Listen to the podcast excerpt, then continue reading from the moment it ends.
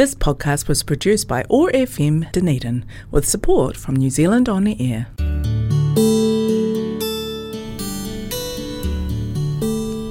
Telugu states in South India are famous for culture, temples, food, Tollywood, and sense of humor. I am Sasi, welcoming you to Namaste Telugu. Over the next half an hour, we will listen to beautiful Telugu songs and news from this exotic location in South India.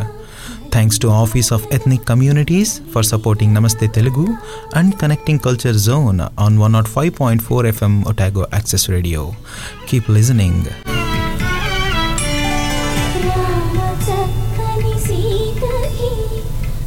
నూట ఐదు point నాలుగు FM Otago access రేడియోలో నమస్తే తెలుగు షోకి స్వాగతం. నేను మిషశి నూతన సంవత్సరం మరియు సంక్రాంతి శుభాకాంక్షలు మీ అందరికీ తెలియజేసుకుంటూ ఈ కొత్త సంవత్సరంలో కొత్త విషయాల్ని ఆస్వాదిస్తూ పాత విషయాల్ని నెమరేసుకుంటూ పాతవైనా మర్చిపోకుండా కొత్తగా మాట్లాడుకుంటూ కొత్త విషయాల్ని ఆహ్వానించి వాటిని పాతవి చేసి మరీ మరింత కొత్తదనాన్ని మన జీవితంలోకి ఆహ్వానిస్తూ రెండు వేల ఇరవై ఒకటి మనందరికీ ఆనందంగా హోప్ఫుల్గా భవిష్యత్తు పైన మనందరికీ ఒక కొత్త నమ్మకాన్ని కలిగించాలని జీవితం కరోనా ముందు ఎలా ఉండిందో ఇప్పుడు కూడా అలాంటి సాధారణ స్థాయికి ఈ సంవత్సరం మనల్ని తీసుకొస్తుందని అత్యంత నమ్మకంతో ఆశతో బ్ర ఉండాలని అలాగే రెండు వేల ఇరవై ఒకటి మనకు కొత్తగా వచ్చిన వ్యాక్సిన్స్తో పాటు నమ్మకాన్ని ధైర్యాన్ని ప్రోత్సాహాన్ని ఇవ్వాలని మనస్ఫూర్తిగా కోరుకుంటున్నాను.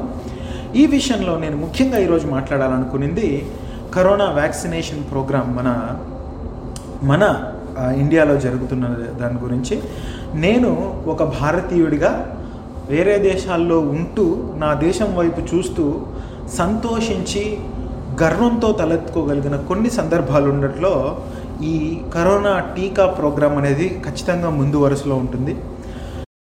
చాలా ధనిక దేశాలు అత్యంత పటిష్టాత్మకమైనటువంటి హెల్త్ కేర్ సిస్టమ్స్ ఉన్నటువంటి దేశాలు కూడా టీకాని సమర్థవంతంగా తయారు చేయడంలో తయారు చేసిన దాన్ని డిస్ట్రిబ్యూట్ చేయడంలో డిస్ట్రిబ్యూట్ చేసిన దానికి జనాలకి ఇవ్వడంలో తటపాటు పడుతున్న సమయంలో మన దేశం డెవలప్మెంట్కి పూర్తిగా నోచుకోనటువంటి భారతదేశం ఒక టీకా ప్రోగ్రామ్ని అత్యద్భుతంగా ప్లాన్ చేసి డిస్ట్రిబ్యూట్ చేసి ఇదేం మనం చిన్న విషయం కాదు మా దీని గురించి మాట్లాడుకోవడానికి. ఎందుకు అంటే నేను మీకు కొన్ని ఎగ్జాంపుల్స్ చెప్తాను. నేనున్న దేశం న్యూజిలాండ్ న్యూజిలాండ్ యొక్క మొత్తం పాపులేషన్ నలభై లక్షలు యాభై లక్షలు. సో మన హైదరాబాద్లో సగం పాపులేషన్ కూడా ఉండదు. కానీ ఇక్కడికి టీకా తీసుకొచ్చి దాన్ని సరఫరా చేయడం అనేది పెద్ద తలనొప్పి. దాదాపు ఒక సంవత్సరం పాటు ప్లాన్ చేశారు. మన దేశంలో ఒక్క రోజులో రెండు లక్షల మందికి టీకా ఇవ్వగలిగారు. దీనికి ట్రైన్డ్ పర్సనల్స్ టీకా ఇవ్వగలిగే సామర్థ్యం ఉన్నటువంటి సాధారణమైన మనుషులు ఫర్ ఎగ్జాంపుల్ నర్సెస్ కానీ హెల్త్ కేర్ వర్కర్స్ కానీ డాక్టర్లు కానీ నెంబర్ అనేది చాలా ఇంపార్టెంట్ హెల్త్ కేర్ ఇక్కడ ఇటువంటి దేశాల్లో మంచిగానే ఉంటుంది కానీ ఇలాంటి ఆపత్ సమయాల్లో సరైనటువంటి మనకు కావలసినంత మంది ట్రైన్డ్ పర్సనల్ ఇక్కడ దొరకడం చాలా కష్టమవుతుంది.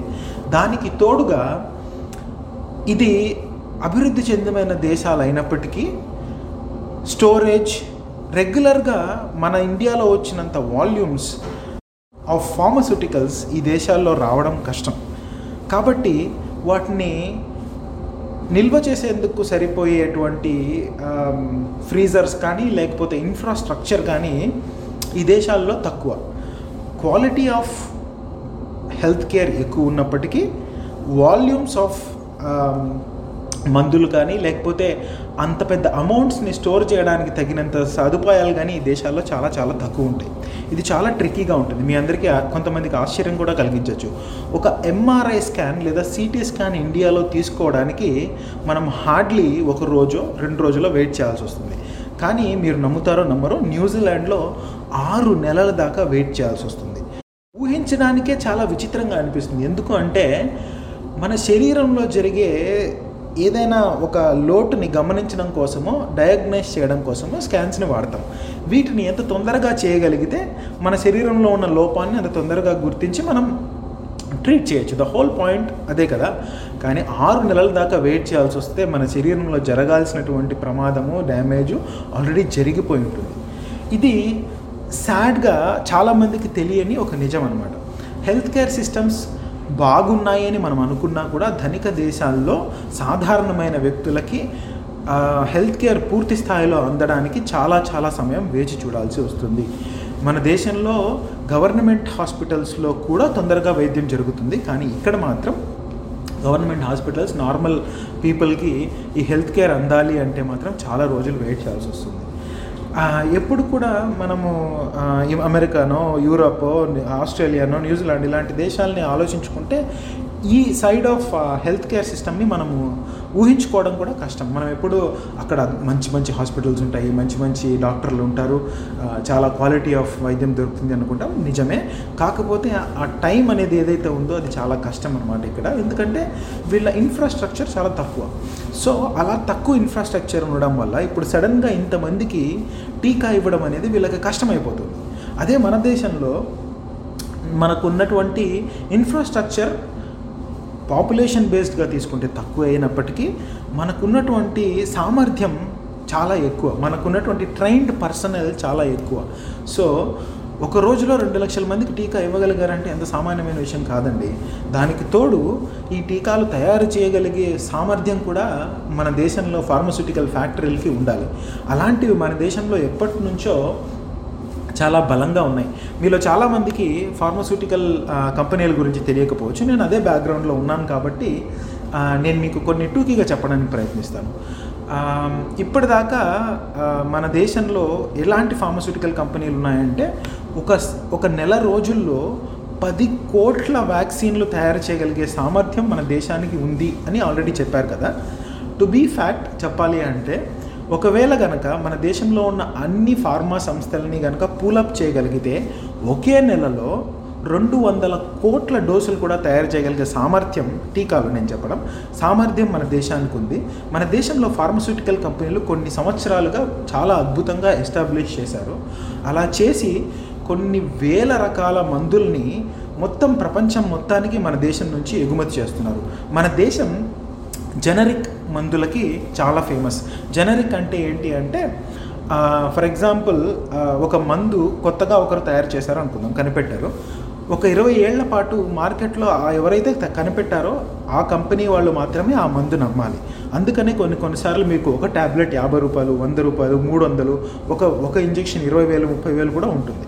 కానీ ఇరవై ఏళ్ళ తర్వాత ఎప్పుడైతే వీళ్ళకి ఆ మార్కెట్లో ఎక్స్క్లూజివ్గా ఉండే రైట్స్ పోతాయో అప్పుడు వేరే కంపెనీ వాళ్ళు కూడా అలాంటి డ్రగ్నే తక్కువ రేట్కి తయారు చేసి అమ్ముతారు. వీటినే జెనరిక్స్ అంటారు అనమాట సాధారణంగా అయితే వేరే దేశాల్లో తయారు చేయడానికి అయ్యే ఖర్చులు ఎక్కువ కాబట్టి ముడి సరుకులు కొనడానికి దానికి తోడు సాధారణమైన జనాల్ని ఎంప్లాయ్ చేసుకొని దాన్ని తయారు చేయించడానికి అయ్యే ఖర్చు విపరీతంగా ఉంటుంది.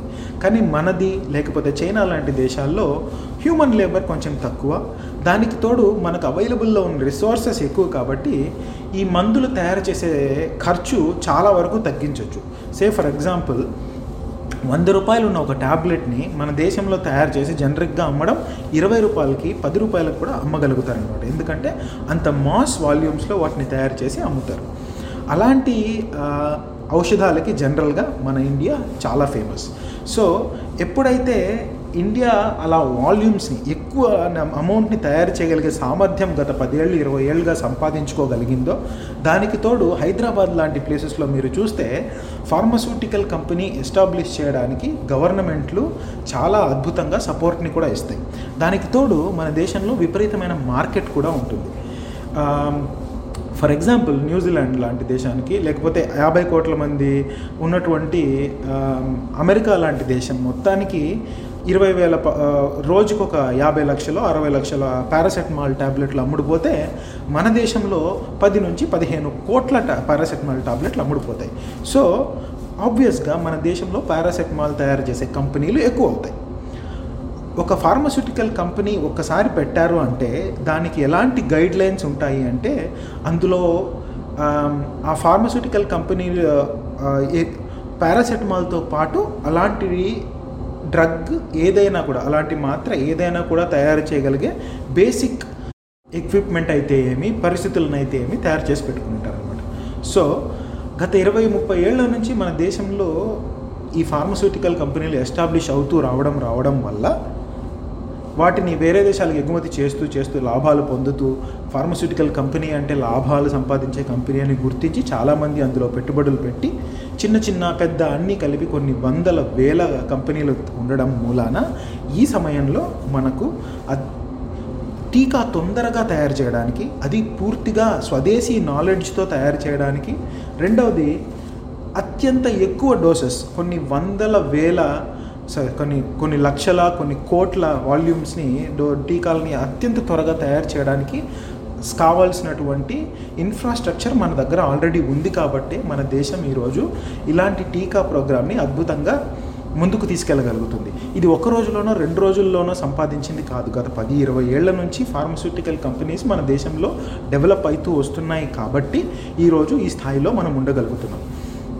కానీ ధనిక దేశాల్లో ఇలాంటి ఫార్మస్యూటికల్ కంపెనీలు ఉన్నా కూడా వాటిని మ్యానుఫ్యాక్చరింగ్ చేసే కాస్ట్స్ కానీ దాన్ని తయారు చేయడానికి అయ్యే ఖర్చు విపరీతంగా ఉండడం మూలాన వాళ్ళు మన దేశంతో పోటీ పడలేకపోతున్నారు.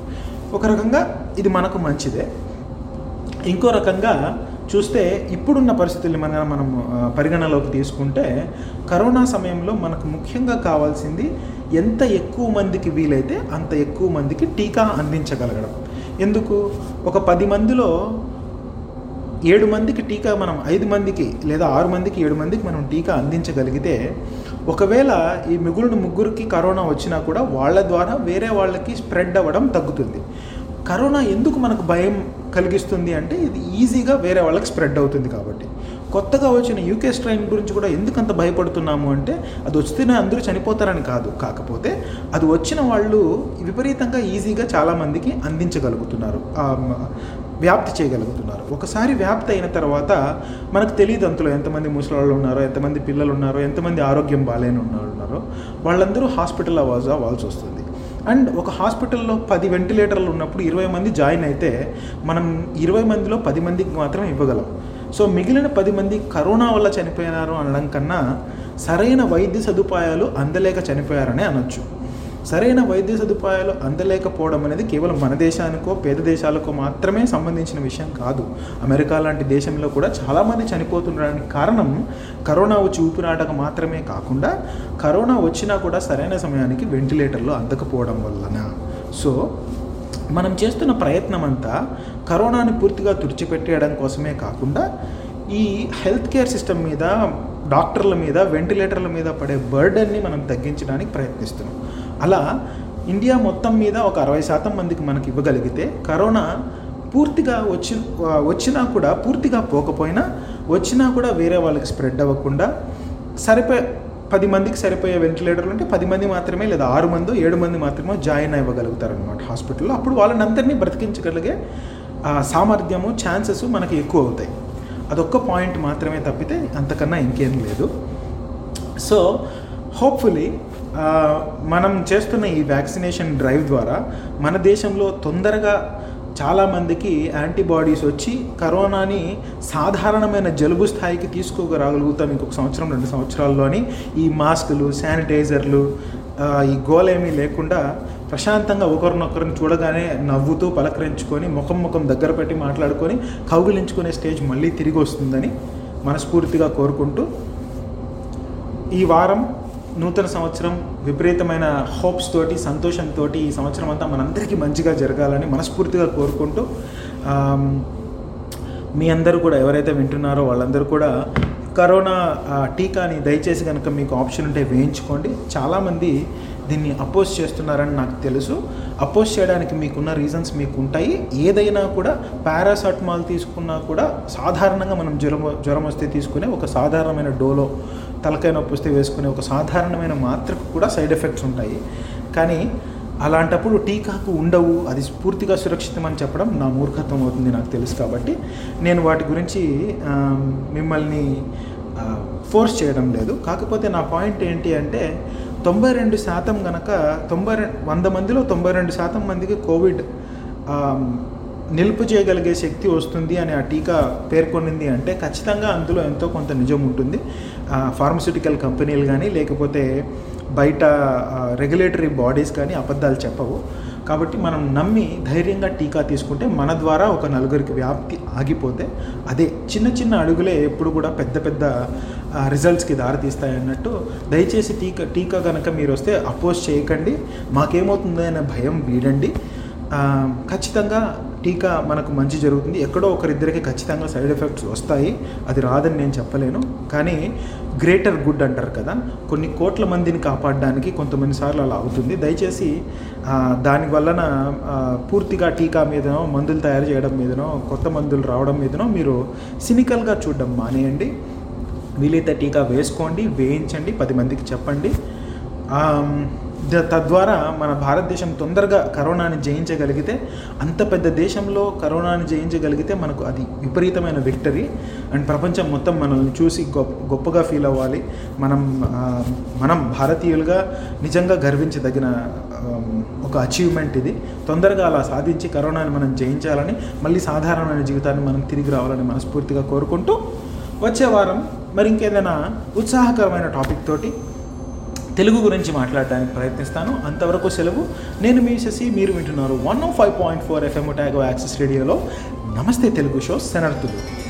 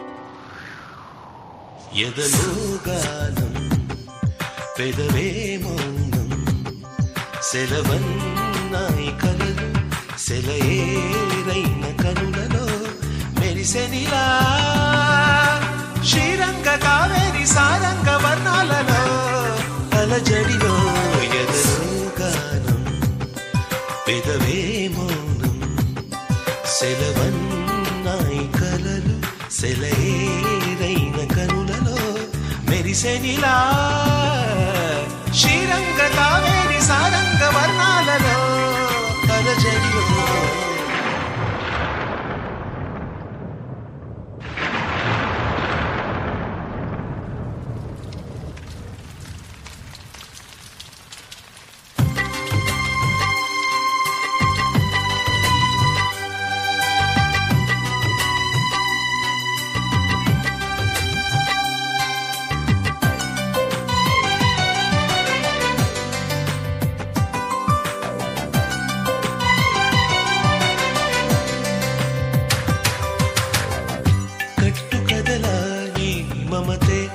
ఎవరింత?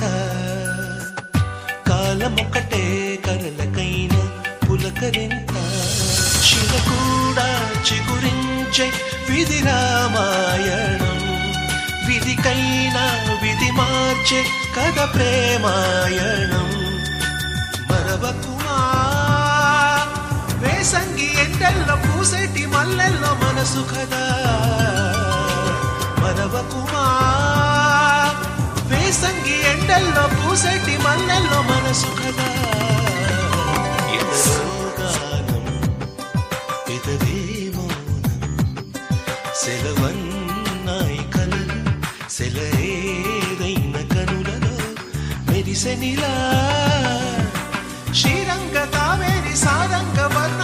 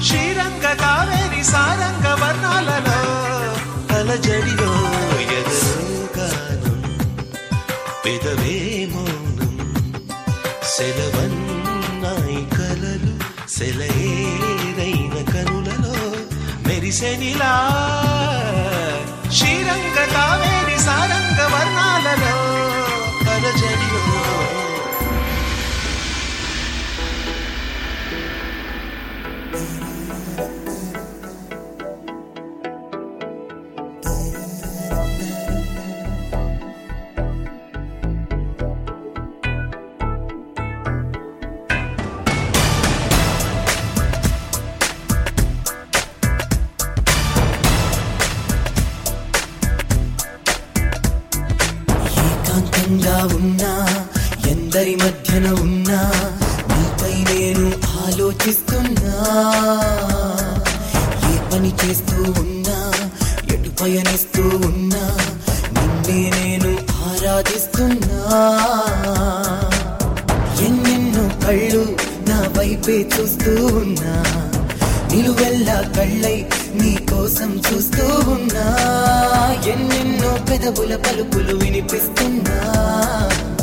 నీ పెదవుల పిలుపుల కోసం పడిచస్తున్నా నా తనువంతా మనసై ఉన్నా.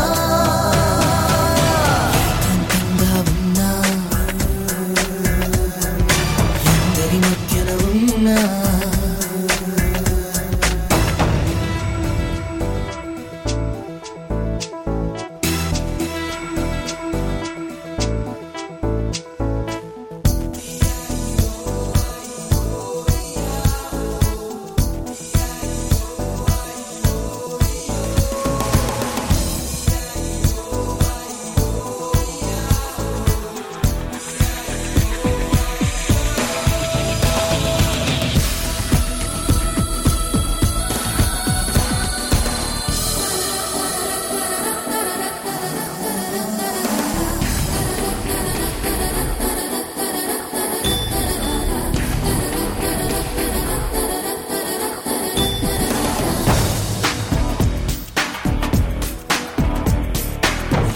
ఎందరి మధ్యన ఎన్నో నా అరచేతుల్లో. ఇంకా చెప్పని సంగతులెన్నో నా ఎదగొంతుల్లో కురవని చినుకులు ఎన్నో పెదవుల మేఘంలో. ఇంకా తిరగని మలుపులు ఎన్నో జతపడు మార్గంలో. మనసైన ఆకర్షణలో మునకేస్తున్నా. ప్రియమైన సంఘర్షణలో పులకిస్తున్నా. నా వయసంతా వలపై ఉన్నా.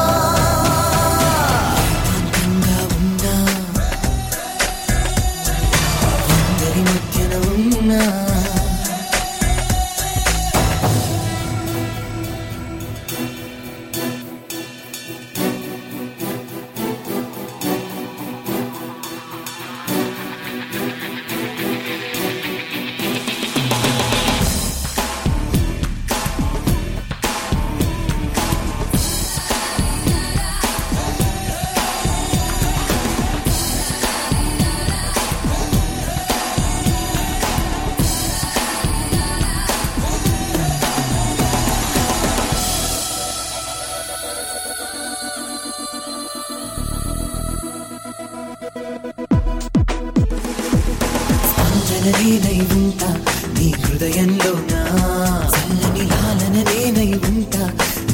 నీ అలసటలోనా అర్చన నేనై ఉంటా నీ గుడి గుడిలోనా సని రక్షణ నేనై ఉంటా ఒడి తుడుకుల్లోనా నీ జీవన నదిలో పొంగే నీరవుతున్నా సంతోషం పొంగే కన్నీరవుతున్నా శత జన్మాల ప్రేమవుతున్నా?